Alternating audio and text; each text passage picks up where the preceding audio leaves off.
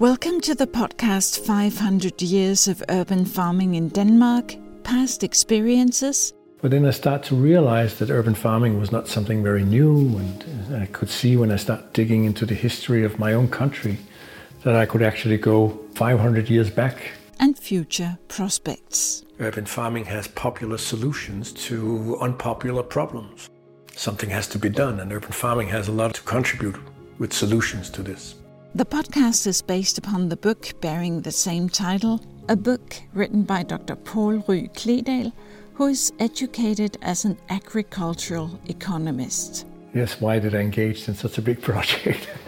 the podcast is packed with history and gems about urban farming, both from a Danish and a European perspective.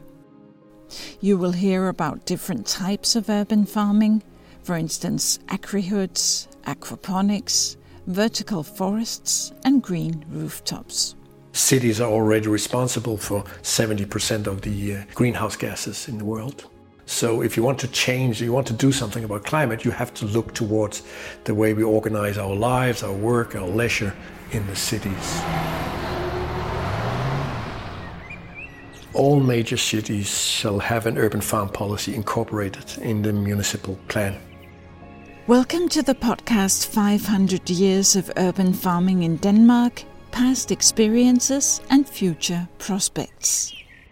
If you would like to read more, please visit poulrykledal.dk.